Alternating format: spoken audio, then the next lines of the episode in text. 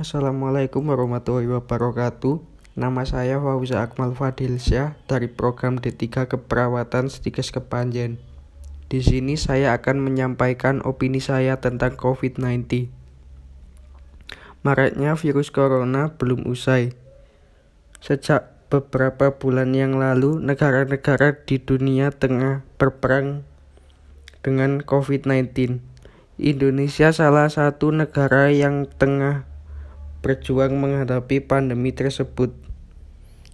Berbagai upaya telah dilakukan seperti promosi kesehatan tentang hidup sehat, memakai masker, menggunakan hand sanitizer, ataupun mencuci tangan dengan sabun. Semakin hari, virus ini semakin merajalela. Secara tidak langsung, virus corona tidak hanya mengancam kesehatan, akan tetapi juga mematikan sistem perekonomi perekonomian. Tidak hanya itu, virus ini juga membuat sistem pendidikan menjadi tidak maksimal. Sekolah, perguruan tinggi, semua ditutup demi menghindari penyebaran virus ini. Hal tersebut memang baik, akan tetapi proses pembelajaran ya, yang ditetapkan menjadi tidak efektif. Pemerintah menganjurkan melakukan daring atau kelas online. Tentu saja hal ini menuai pro dan kontra.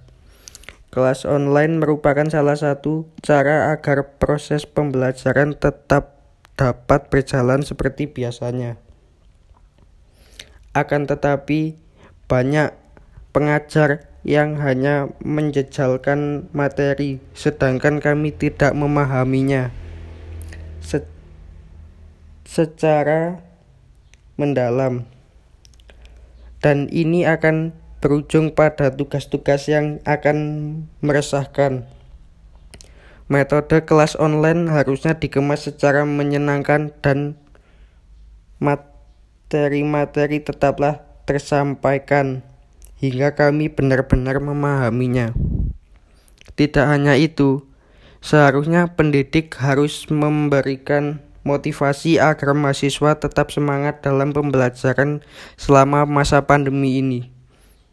Memang tidak ada yang tahu kapan pandemi ini akan berakhir. Akan tetapi, sistem pendidikan harus tetap berjalan baik dan benar untuk kemajuan Indonesia di masa mendatang. Saya yakin Indonesia kuat, Indonesia bisa.